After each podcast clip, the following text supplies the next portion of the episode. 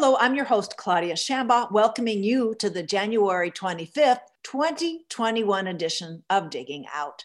This program offers a means for getting us through the last four weeks, the last four years, and most definitely the last 400 years. For today's show, Adam Smyer will open up on the exercise of the 59th presidential inauguration. Let me introduce him now. Adam Smyer is a writer and attorney. His most recent book, entitled You Can Keep That to Yourself, a comprehensive list of what not to say to Black people for well intentioned people of Pallor. It's a pithy and essential guide that I've been sharing and referring to quite a bit since I had a chance to interview him last fall when this rolled out. Adam practiced law at a top 10 firm and various public entities, all while building quite a writing career for the last almost 15 years now. He's contributed to the Johannesburg Review of Books, and his debut novel, Knucklehead, was the sole title shortlisted for the 2018 Ernest J. Gaines Award for Literary Excellence. He comes to us today from the Bay Area. Welcome to Digging Out, Adam Smyer. Thank you, Claudia. That was a wonderful introduction. I can't wait to listen to that guy talk. Oh, I can't either. That's why you're here, because I knew I wanted to chew on what I call the pageant, the presidential inauguration. And when I thought of it, you're the top of this. I don't think I asked anybody after I asked you, and you were kind enough to agree to do this with, with your precision of your insight, your craft, and all your experience. I wanted to tap you for this. So I use the word pageant. What terms do you use to capture what an American presidential inauguration is? Well, that's a compound question because I feel like over time, inaugurations have been one thing, and this one might have been something slightly different. I did not want this to happen. I was ready to be traumatized by what I was about to see. You know, I'll ask older people, what was the 60s like? And I want them to tell me about the time they, they dropped acid and saw Hendrix. And all they talk about is the assassinations. And I still remember when Barack and Michelle got out of the car and walked down the street, I was like, I'm something's about to happen that I'll never forget. And, you know, in light of the event, so a couple of weeks ago, I was hoping that would be virtual, maybe in a bunker somewhere. But the morning of, I got it. The morning of, and when I saw the layout, I was like, no, I, I get it. We are imposing normalcy. We're going to function. We're going to move forward like the country that this is. And maybe it was a little foolhardy, but I was on board by the time it, it got going. I watched the whole thing and I was impressed. I don't know how granularly I can break it down, but I thought it was an effective statement. And I guess that's what it is. That's why this one felt different. It felt like more of a statement than others. Others are just, you know, rote. This one was obviously significant because a lot of people really didn't want it to happen.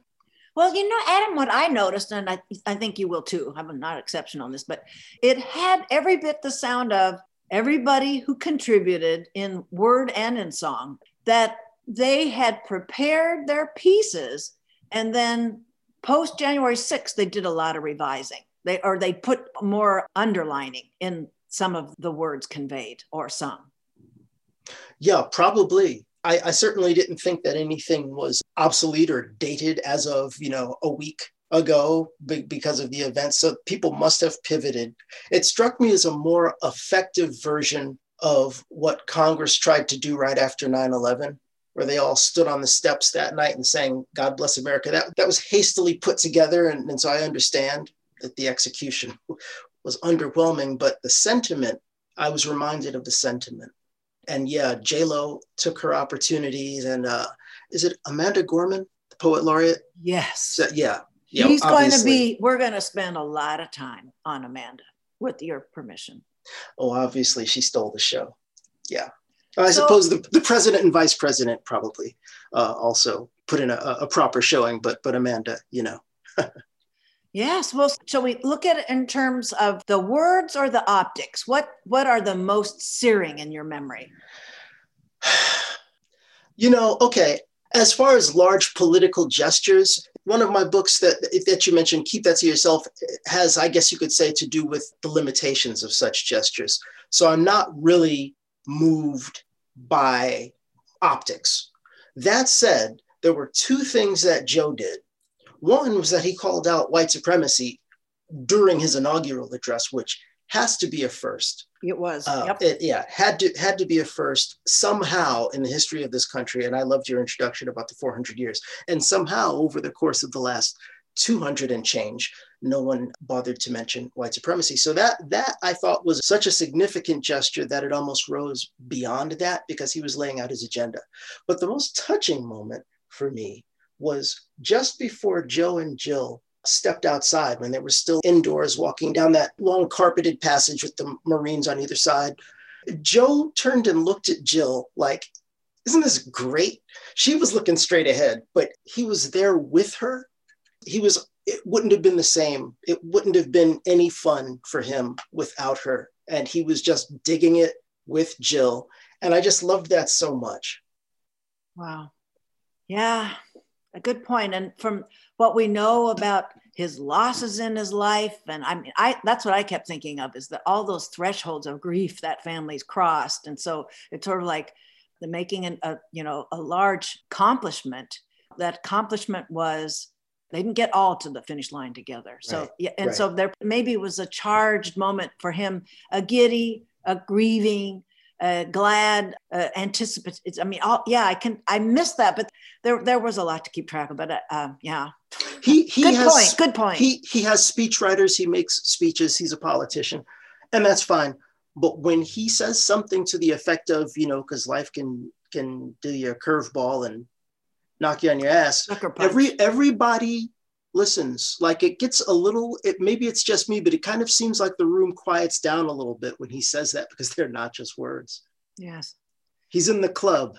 So when you're talking about taking the stand and what was happening on January 20th, and and a sort of like a pushback, and I'm just going to quickly say, looking the optics here only, looking at Lady Gaga's apparel, and I didn't realize that her jacket was blue. I, it looked black from the screen I was looking at. So it looked like she's taken red, white, and blue back. She's going to let everybody own red, white, and blue. Nobody has a monopoly on that. Well, I think that's totally fair. Yeah. I mean, she's let... she's wearing it. She's clad yeah. in red, white, and blue. So that's there, excellent. don't rip it off of her body, folks. so, because I think when I cover rallies and certain events, you know, it's sort of like, does somebody get to own the red, white, and blue in terms of this whole tribal culture sort of war thing going on? So that that's one of the optics. For you, then, was it for you uh, more of a personal or a public exercise? I thought it was a particularly public exercise. I mean, maybe not for the actual participants, and there, there were some human moments, but given the level of security and whatever, everybody was afraid it wasn't going to go well. It just seemed very public. I'll be glad when more people know how to say Kamala. I don't think it's that hard. The justice, I she missed it. Uh, I was I didn't I didn't want to call her out. I like her a great deal. It's just come on. As our president would say, come on, man. well, maybe she was nervous too. I mean, you know, and you just sort of she didn't say Kamala enough times right. walking from her office over to the Capitol building. That's I, exactly I right. That's I exactly mean, right. So that's personal then, Adam. That's we've got to we've got to run a little accounting sheet here. Personal. Well, but check, is it is it is check. it personal or is it public pronouncing people's names properly?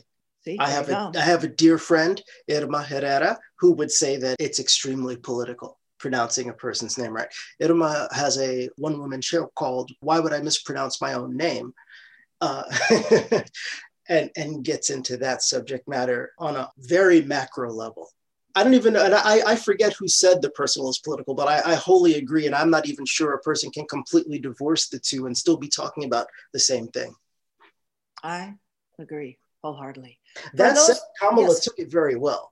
Oh, she did. Well, she she said it. So you she we heard her say it. Yeah. So it was it's in there but it was it was a pretty deft sort of comeback with that and, and there are real people in there now. I mean uh, kamala is not a, a, completely unknown quantity for bay area public sector attorneys you know this is this is where she came up and uh, you know she's a real person. I was introduced to her when she was running for district attorney her biggest supporters back then were other DAs, baby DAs, they called themselves. And mm-hmm. her reputation was that if you were, you know, first, second year DA with your overwhelming caseload and you were, you know, there at six, seven o'clock freaking out about a hearing or a trial you had the next day and Kamala was leaving for the day because, you know, she had her stuff dialed in. If she saw your light on, she'd swing by her office and say, you know, what are you working on? And more than one person told me she would like take her coat off and drape it over your chair and sit down and just chop it up with you until you felt like you were going to be okay. And then she'd get up and go home. Wow. And she did that enough times that when she ran, that was best I could see, that was her base. Just people who were personally grateful to her for taking the time to help them when she didn't have to. Okay. That uh, goes a long way to talk about her support base that were unequivocal when there, there were people were trying to find the chinks and they were they were absolutely supporting. I'm. I, that's not adding to it, but the, the so, best they could come up with is that she was too good at her job.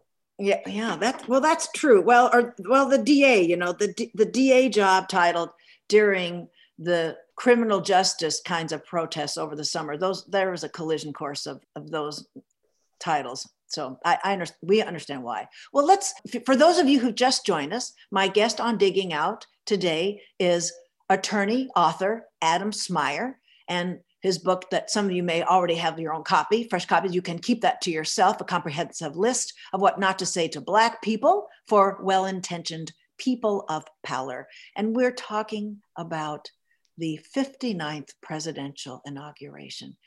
The debris, there was debris literally left around. I mean, there were a few shots of are pictures taken where you could still see where some windows hadn't been totally repaired. So that mm. there, there literally was debris. I'm beginning to not like my themes in this show for that.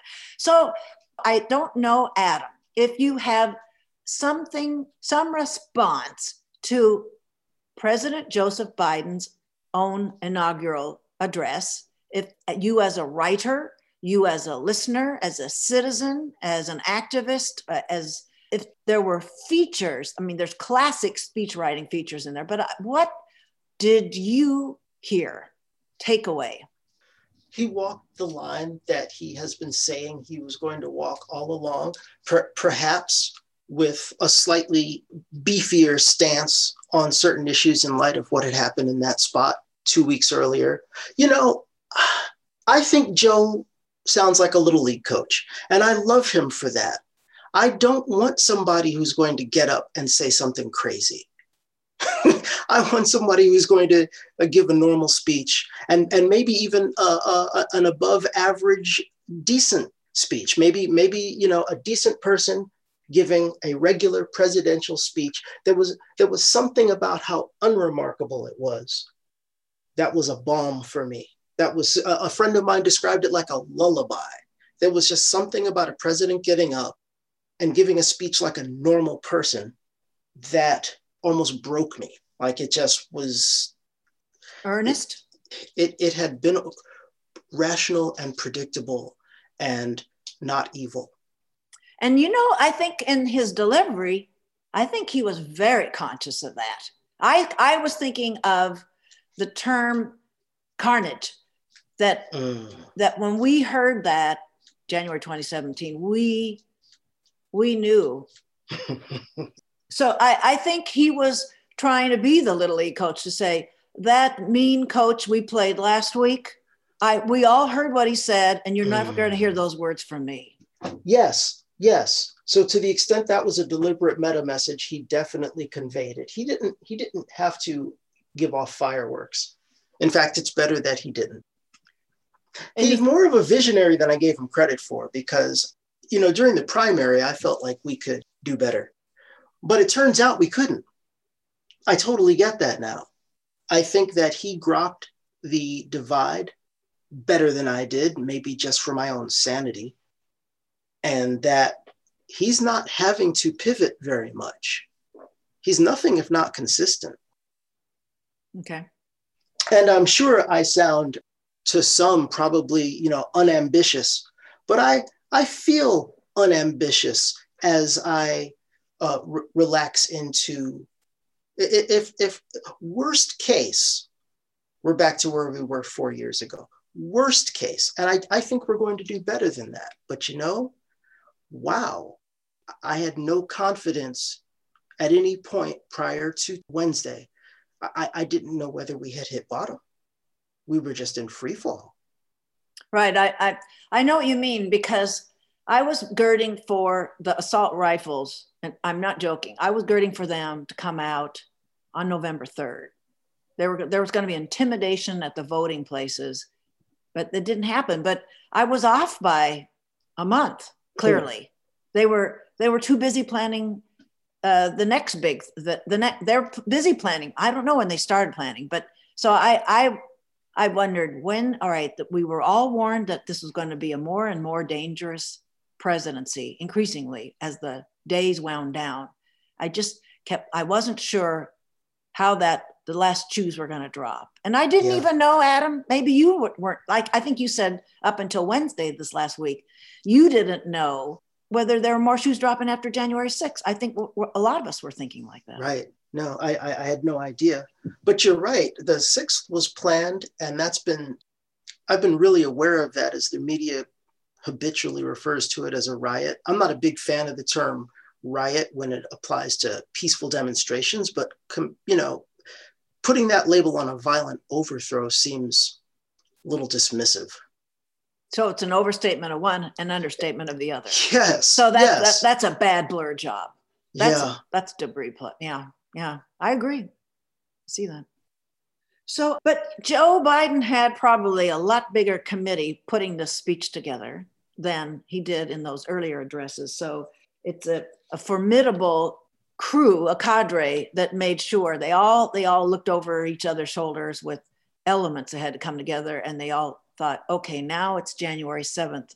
We need to up the ante here. Yeah. In, in metaphor, in range, in emotional impact to get everybody yeah through the I, day. I think they definitely took another pass, and then probably Dr. Jill took another pass, and then probably Joe took another pass. Because the amazing thing is, it all seems like his voice. That's true. It did. It did. It that it was very genuinely him addressing it's not that same, you know, when it's a completely different person because he's reading a teleprompter. It, it, it's not that with him. It was soothing in an unremarkable way for me, but I thought that that itself was kind of brilliant.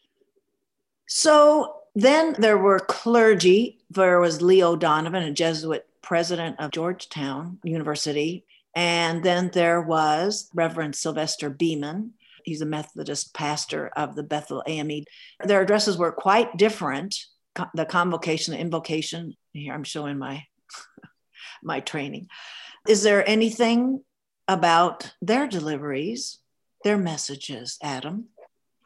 The benediction probably resonated more for me, just culturally, but I thought they did their job. I enjoyed them you know, I just kind of just let it wash over me. I did I did watch and listen to the whole thing, but I just took it in and and let my guard down as as the sniper's bullet didn't come. And uh, well done. Just as an event, well done. I do think that maybe they they could have firmed up the COVID procedures, the the protocols a little bit as the celebrities ran the gauntlet of other celebrities. Did you see Garth Brooks just hug everybody? Yeah, well, that's back to the uh, the giddy moment with President Biden. That they're they're just like this. They were all probably super pumped up, and it's yeah. just like it's like people in a bar in COVID. They all kind of they get kind of less smart, and they're just sort of they're they're awash in the moment. Yeah, I mean, I'm not going to just walk by Barack Obama and not say anything either. You know, I, I don't. It had to have been electric on that platform. Yeah, yeah. So the religious deliveries, they were different than previous inaugurations where there others there were more provocations, a more summoning from previous ones for for whatever kind of motivation behind them. And I'm thinking of Rick Warren. Do you remember when he was invited to one of the Obama inaugurations and he ran with his own Saddleback community themes? No, I'm not savvy. I'm not aware of that's a mega church right here in Orange County. And Rick Warren got he got in the slot there. So anyway. Wow. So is there something you'd like to add to either what Reverend Beaman or the Reverend Donovan had to say? No, other than I, I liked it. It didn't it didn't jump out at me in a bad way. And I I thought it was fine. Okay. So where we're going next. Amanda Gorman was a suggestion. I think Joe Biden gets credit for that. Mm. The Hill We Climb. So I don't know when she put that title down. That she she probably could have started out with that at the very beginning. I don't know. You said you're not yourself a, a writer of poetry. You're uh, it's nonfiction other genres, or ma- it's mainly uh, nonfiction? Prose. I mean, you know, Knucklehead's a hundred thousand word novel, so I, I, would have to. I, I wouldn't limit myself to non, but just prose.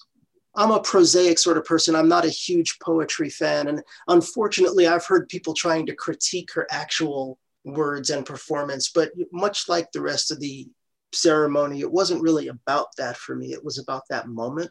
Yes. And it was about the idea of, you know, a 22 year old who has that on her resume now. The resume has her that's, on it. I want to flip that. I want to flip. She, it's the resume gets to have her name. Oh, I just, yeah.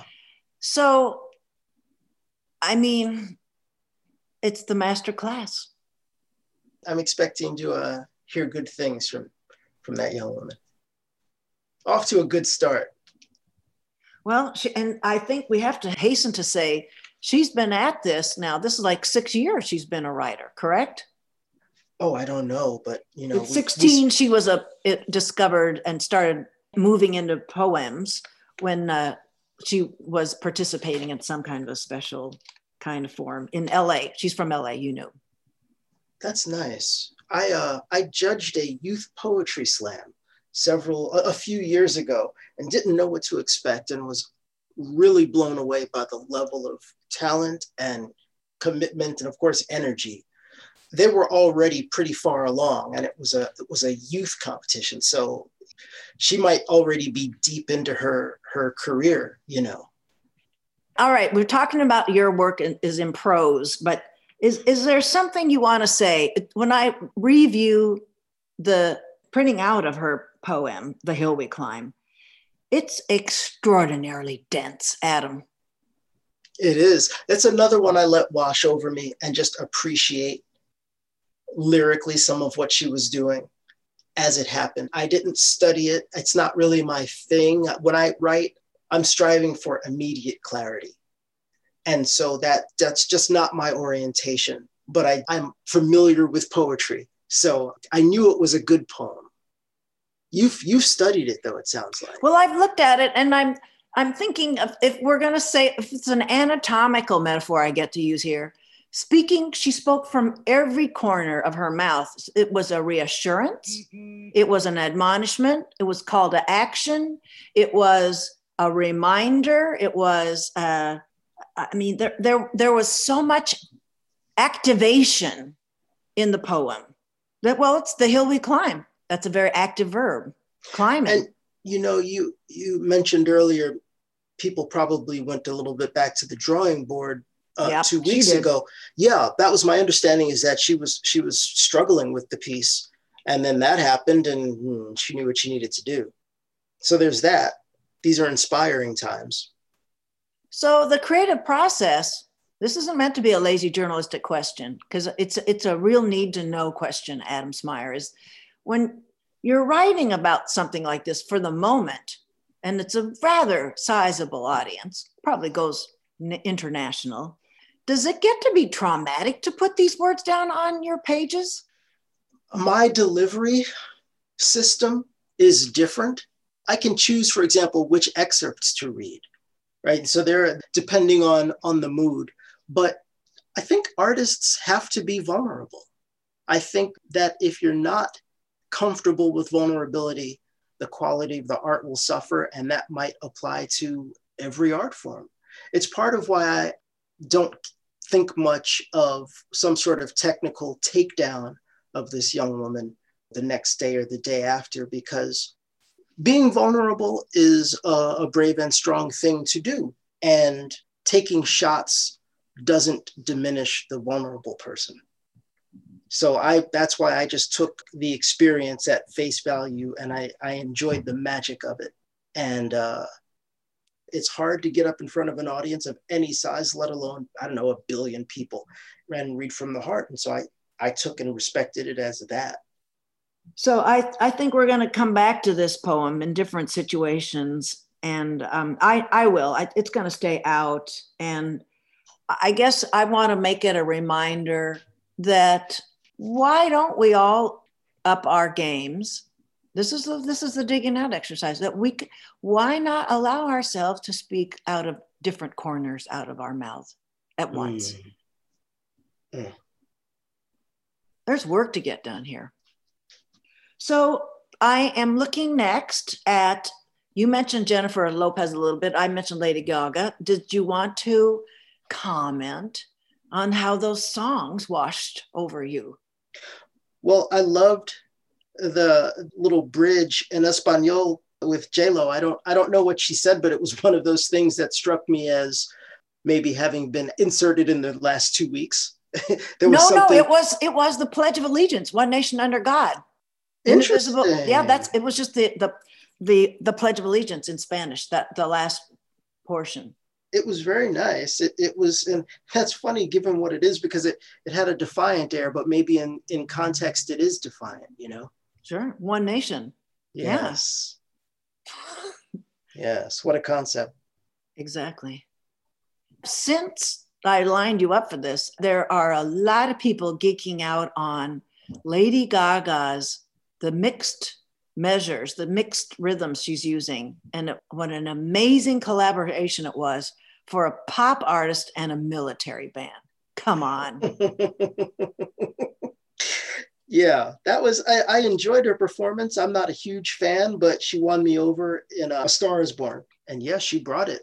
I've heard a lot of commentary also about her outfit and her apparently what looked to be a mocking Mockingjay pin kind of had a Hunger Games vibe. So anything more about their um, how they worked as a collection of performances, meaning deliveries of all of the individuals? Because we're just Adam Smyer talking about the program there on the platform on the west side of the Capitol. Well, I mean, it wasn't Kid Rock and Ted Nugent. Biden's been promising an experience that looks like the people it's supposed to represent. And so far, so good. I'm certainly going to be looking to see what he actually does, but I feel hopeful at the moment. I'm going to let myself feel hopeful. So, to the extent that, you know, each carefully designed element of that presentation correlates to some sort of policy down the line, then it was beautiful.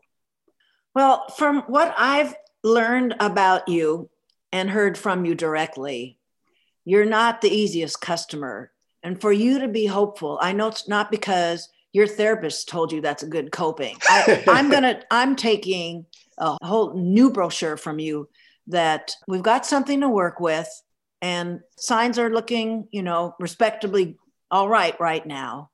And on we go with this big democratic project. Yeah, forward, you know, why not?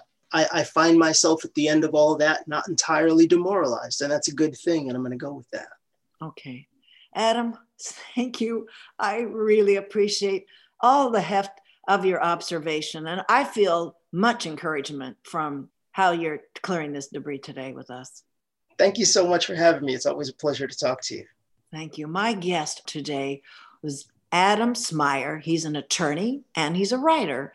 And I want to remind you of his latest title, You Can Keep That to Yourself, a comprehensive list of what not to say to Black people for well intentioned people of pallor. And he was talking today about the 59th US presidential inauguration. Thanks again, Adam.